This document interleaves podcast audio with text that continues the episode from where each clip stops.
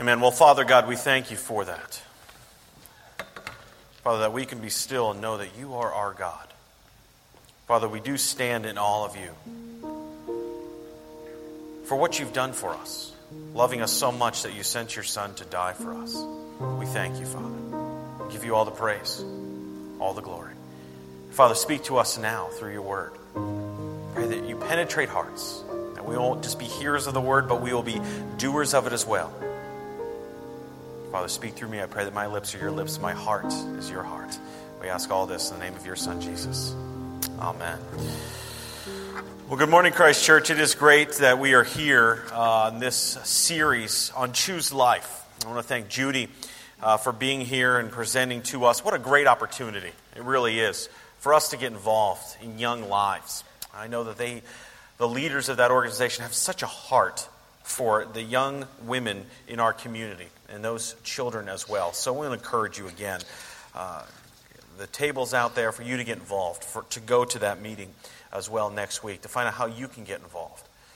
You know, this series that we do every January is really powerful because we, it's a reminder for us that we are really here on purpose, that we're created on purpose. And I know that's what Judy and the leaders of that organization are talking to those young women about. That they are here, they're created for a purpose, and that child is created on purpose. It's a great reminder for all of us, I know, as we uh, go through our own lives. A good reminder that we are created on purpose. You know, Pastor Jamie was uh, here last week, and as, as Barry mentioned, in a very emotional way, shared his own story about his, how his mother recognized that he was created on purpose and that God had a plan for his life, that he was fearfully and wonderfully made. That should be our takeaway. That should be our encouragement. We are fearfully and wonderfully made. You know, he read that famous passage last week, Psalm 139 For you created my inmost being, you knit me together in my mother's womb. I praise you because I am fearfully, wonderfully made. Your works are wonderful. I know that full well. My frame was not hidden from you. When I was made in the secret place, when I was woven together in the depths of the earth. When God knit us together in our mother's womb. We were created on purpose. You know, when he was uh, preaching last week and telling his story, I was thinking about uh, things that were created on purpose, that are, that are wonderfully made. And I was reminded that uh, Deb and I have this, uh, this Afghan that's kind of a, um, kind of a running joke in our marriage. Because we've had this Afghan since we were married. It was uh, made by Deb's uh, great grandmother or grandmother.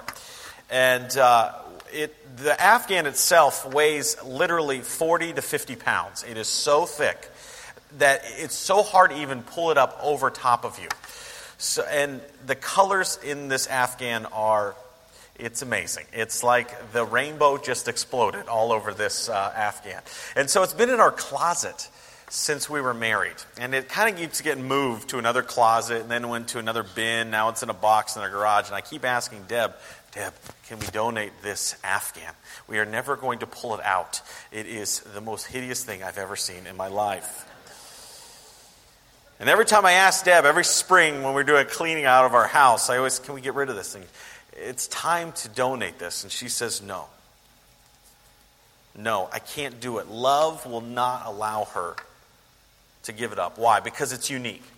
There's no tag on this Afghan anywhere. It says washed in cold water or, or made in some factory somewhere. It wasn't built on an assembly line. It's unique. It was one of a kind. Each strand, as many colors as, as are selected on this Afghan, each one was selected with care. It's valuable not only because of its function, but because of its maker.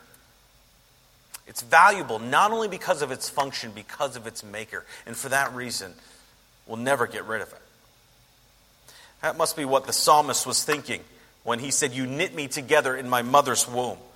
I was woven together in the depths of the earth. I am fearfully, wonderfully made. So, as we remember that for our own lives, many of us go throughout life thinking, you know what? I, am not worth much. I can't do much. I don't have many gifts or abilities I may not look very good. I may not be very presentable. I may look at my own past and go, I am just not worth much. And this series, this two week series that we're on, reminds us that we are created on purpose. And we turn our attention this week to really part two of this series. That we're not only created on purpose, but we're designed for a reason. Designed for a reason. And this passage that we just read from Ephesians chapter 2, uh, it's, it's a wonderful passage. It really is. Because in that passage, Paul talks about the past, the present, and the future of our Christian life. You see, we can't understand what we're designed for if we first don't understand who we are and what we were. And this passage clearly lays out for this that we're designed for a reason. What we were before Christ, what we are because of Christ, and what we will do through Christ.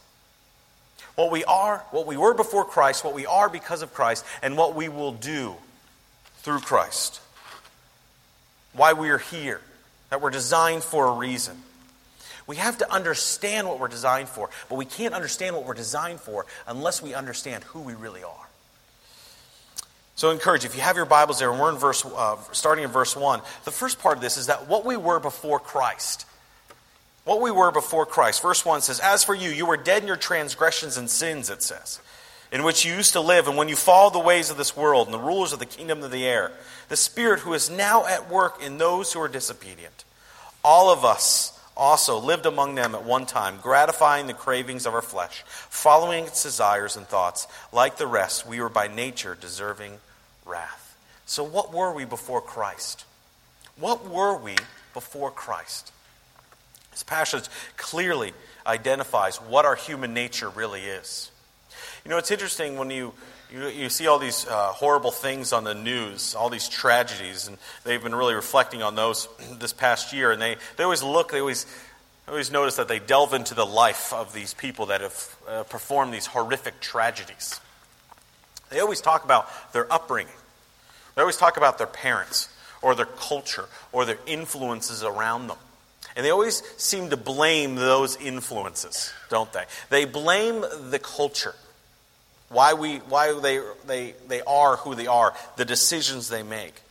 But as we see here in this passage, we understand that people make horrible decisions. Why? Because of their human nature. So, what is the human condition? What is the human condition? First off, as it says in verse 1, we understand that humanity is dead. It's dead. Verse 1 As for you, you were dead in your transgression, transgressions and sins. It's interesting. We're not in danger of dying. We're not near death. We are dead in our transgressions. That's why John Piper says we are in the morgue, not the doghouse. In the doghouse, you can whimper, say sorry, throw yourself on God's mercy. But what, you, but what can you do in the morgue? Nothing. This is the human condition. We are completely, utterly dead in our sins. It's not just that we're sick, it's not just our culture around us. Yes, those things influence us. But it's not that we go all the way back to the beginning, and somebody just set a bad example. Adam in the garden set a bad example, and that we've followed that example ever since. And we have the ability to choose good or choose evil without any divine intervention. Many people will teach that. And that's Pelagianism. It's the idea that we can choose good or evil. We could choose to do good or choose to do evil based on our own merit, our own works, our own ability. And the Bible says here where humanity is dead. Not only is humanity dead, but number two is we're also enslaved. We're also enslaved. It says in verse 2 and 3 in which you used to live and you followed the ways of the world and the rulers of the kingdom of the air. A spirit who is now at work in those who are disobedient. All of us lived among them at time to time, gratifying the cravings of our sinful nature and following its desires and thoughts. So not only is humanity dead, but it's also enslaved. And as that, these verses point out, three ways that it's enslaved. One is the world, the culture around us. Yes, the culture around us does influence us, it does encourage us to be a certain way or do a certain thing. We also are sabotaged by the devil. The devil does not want us to do good things. It wants us to live our own lives based on how we want it, gratifying our own desires. How do we look? How much do we have? How good is life? How much are we relaxing? It's all those things it's all about us. It's also our flesh, it says. Paul says the cravings of our sinful nature, following its desires and thoughts. Galatians 5 is a powerful verse. It says, For the flesh desires what is contrary to the spirit, and the spirit what is contrary to the flesh. They are in conflict with one another so that you are not able to do what you want.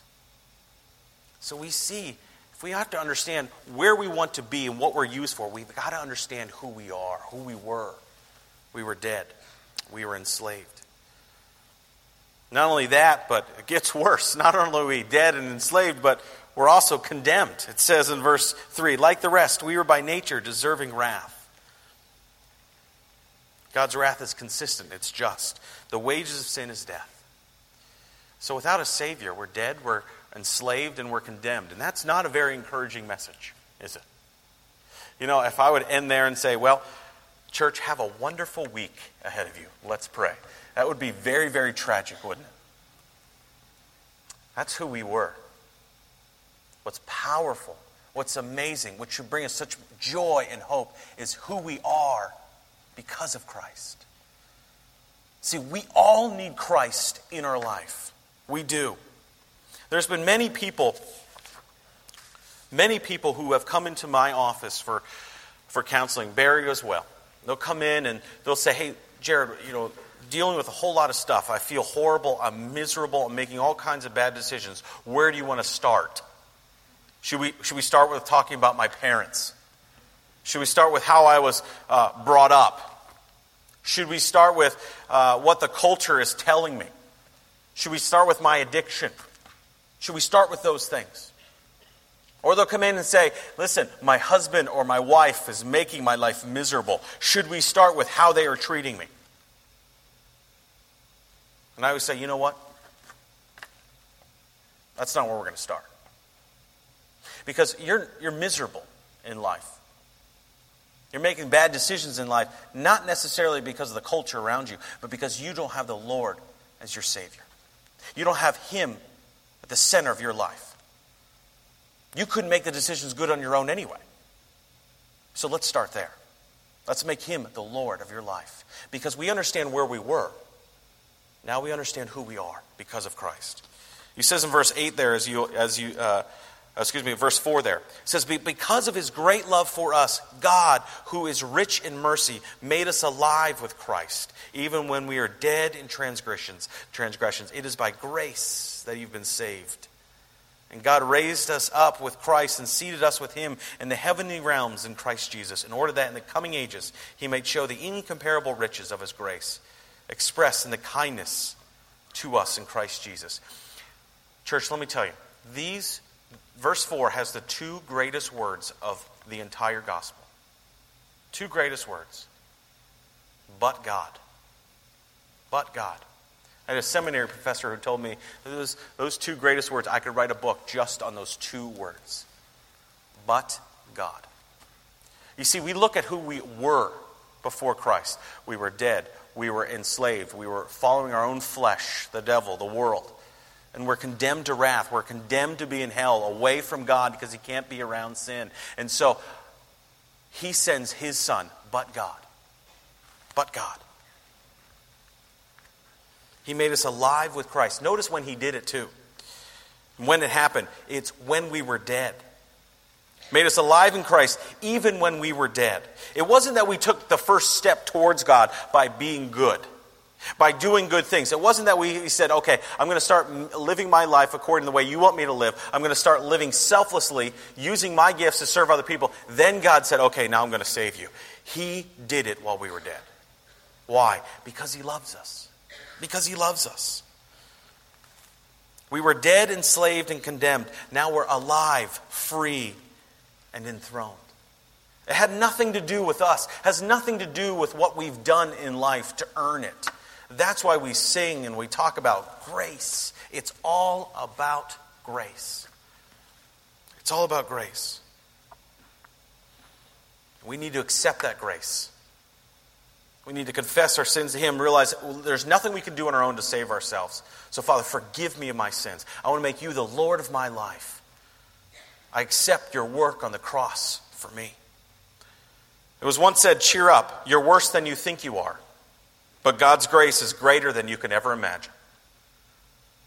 God's grace is greater than we can ever imagine. So we understand who we were, we understand who we now are because of Christ. So now the real question is, is what will we do? See, we can't understand what we're designed for, that we're designed for a reason, if we don't first understand who we were and who, who we, are, who we were and who we are. Why? Because everything that we would do, if it's all about doing good things, doing good works, as the Bible talks about here, then we would be doing it all selfishly in order to earn our salvation. That's why verse 8 is so powerful. It says, For it's by grace that you've been saved through faith. This, not from yourselves, it's the gift of God, not by works, so that no one can boast. So, what will we do through Christ? Because of what he's done for us, because of the love that he showed us. We accept this grace. We admit we're dead in sin. We present ourselves as, as, as living sacrifices. God, use me. And then we end up doing good things, the good works, as the, as the scripture talks about here. But we do it not because of salvation, not because we're earning something. We do it because of his love for us. Can you imagine if everything that we did in life, the good works, whether it's with our families or neighbors or, or in our workplaces or we're getting involved in church or serving. Can you imagine what it would be like around here if we were doing all those things and it was some kind of checklist that the more we had of those things, the more likely that we were going to be saved? How much, how much more arrogant we all would be? I mean, we would be sharing everything that we were doing at any moment, any good deed that we've ever done, we would be telling all kinds of things to other people. Instead of doing God is good all the time, all the time, God is good, and may the peace of the Lord be with you, we would say, now share with each other all the good things that you just did this past week. But we don't do that. We don't need to do that. Why? Because it's by grace that we've been saved through faith, so that no one can boast. And here's the key verse For you are God's handiwork created in Christ Jesus to do good works, which God prepared in advance for you to do. That's the key verse. Designed for a reason, not by works. No one can boast, for you're God's handiwork, created in Christ Jesus to do good works. You know, this is a tough passage to preach on because a lot of people think, well, I thought, I thought you were saying that we're not saved through works. Why is the Bible now saying that we need to do good works? Because good works do not bring about discipleship, but they do prove that it's genuine. James 2 14 and 26 says, What good is it, my brothers and sisters, if someone claims to have faith but has no deeds? Can such faith save them? As the body without the spirit is dead, so faith without deeds is dead. They can't produce salvation. But good works are a product of it. We understand God's design not only created us on purpose, but He's designed us for a reason. He designed us for a reason. That's why here at the church, we highlight so many ministries. We're constantly doing that. What we're calling ministry moments. Judy up here talking about young lives, about the encouragement to get involved. We want to encourage you to get involved. All she's looking for is people that are willing to, to come alongside someone to be their friend. There's no special skill or, or any unique thing that you need to have in order to get involved in young lives. She said it really correctly up here. If you were a mother, have been a mother, then you're already qualified. Because that's what these girls all want a mentor, someone to come alongside and talk with. Pastor Barry was up here talking about Bill White, a guy who said, You know what? I'm going to spend one hour with Pastor Barry. And look, total transformation. Barry talked about a ministry class that was coming up. The ministry class is a wonderful thing. We encourage you. If you've gone through membership and maturity, ministry is the next step where we highlight all the ministries. And there are, there are a lot of ministries here at Christ Church. There's a lot of ways to get involved, whether you're, depending on your time commitment, when you're available, when you're free, what gifts you have, there is a ministry for you to get involved with. So we highlight that. We highlight that every couple weeks. You'll see a volunteer card that we have in our service sheets, highlighting all the opportunities for you to get involved. Why? Is it about earning? Is it about something that we're doing to earn salvation? No. The wonderful news is that it's, it's grace. It's already a free gift, but the works, what we do now, using our gifts to serve Him, is really the result of that. I love James 15 says, This is my Father's glory that you bear much fruit showing yourselves to be my disciples. That's powerful, church. It really is.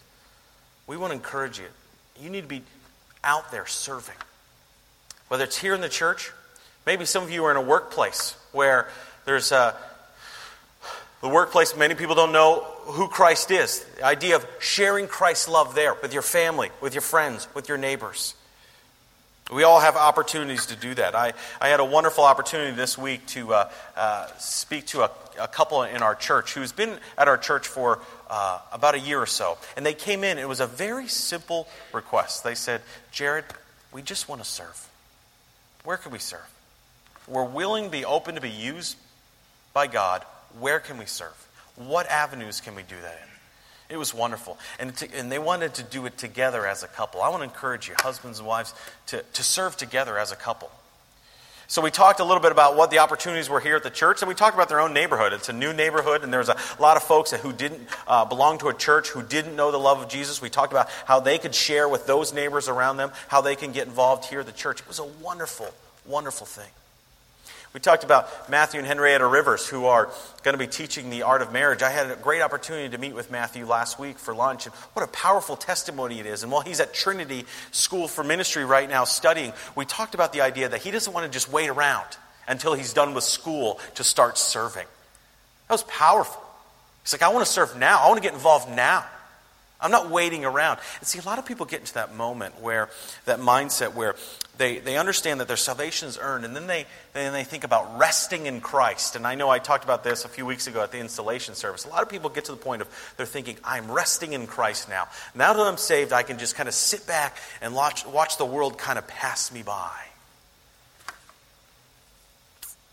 I encourage you, the, the scripture says, for we are God's handiwork, created in Christ Jesus to do good works, which God prepared in advance for us to do.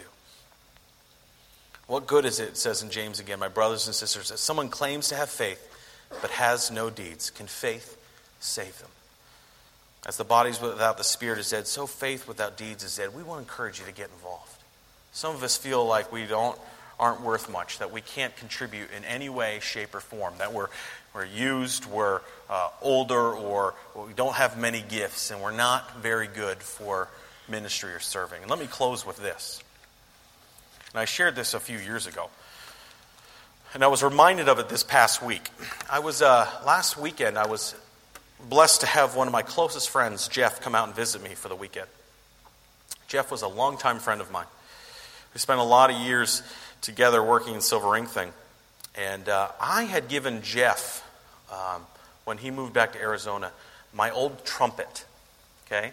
I used to play the trumpet when I was in middle school and high school. I would say that I played the trumpet. I blew through this instrument that sounded like something. I don't think it was that good. And no, they won't ever let me play here, nor would I ever volunteer to play here. My parents were lovingly encouraged me and forcibly had me do it.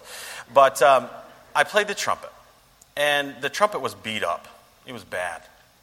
Had all kinds of dents and dings, and I was giving it to me from my brother, uh, who inherited it from somebody else, who had it from somebody else before him. It had no label. We didn't know who made it. It was tarnished. It was beat up. It looked horrible. And I remember one Christmas Eve, and this was very clearly, I was in eighth grade. My parents encouraged me again uh, forcefully to be in a brass group for Christmas. And our brass group was consisted of, we had about eight trumpets, we had a, tr- a couple trombones, a tuba player, and it was led by a guy who was actually in the symphony. And I remember showing up for practice, the, that, uh, that first practice, and I was given trumpeter number eight. Now, if you know anything about uh, music, the higher the number usually means the less responsibility that you have. I was trumpeter number eight. I didn't even know that thing, such thing existed. And I had about 10 notes through this whole piece. And I remember after the first practice, the, uh, the gentleman whose name was Doug said, Jared, I need to hear more of trumpeter number eight. And I said, I can't even read music. I don't even know what these notes are. I said, Does it really even matter? Then I remember he grabbed the trumpet from me and said, Yeah, it does matter. Let me show you. And he grabbed that trumpet, and I've never heard anything more beautiful in my life. He played that harmony amazing.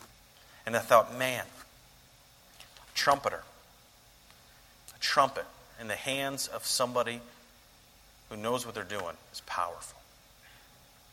It's powerful. He was able to play that thing, and it sounded so amazing. And Jeff has his trumpet now. And I asked Jeff about this trumpet. I said, well, Did you ever pick it up and play it? He said, No, it's just sitting in my shelf. He collects instruments, Jeff. Old instruments, and his office is full of these old instruments. And he said, It's, it's just sitting there. It's collecting dust. It's kind of cool when people come in and look at it. I started thinking about this passage here about we are created, we are God's handiwork, created in Christ Jesus to do good works. I thought about that trumpet and I thought, you know, I wonder if the maker of that trumpet would ever come in and see that on his shelf and go, that looks cool there, but I'm pretty disappointed in where it is. It's not really being used how I designed it to be used. It was created with care, designed perfectly. Details were thought through. It was crafted and loved, designed for a reason, and now it's just kind of sitting there, kind of letting everybody pass by it. My encouragement for you, my question for you is are you sitting there kind of letting the world pass us by? You have to understand, as we talked about last week, you are absolutely, fearfully, wonderfully made, knit together in your mother's womb by a father who loves you, who cares about you who's designed you perfectly. And you have a, you have a role to play. You do. You're designed for a reason.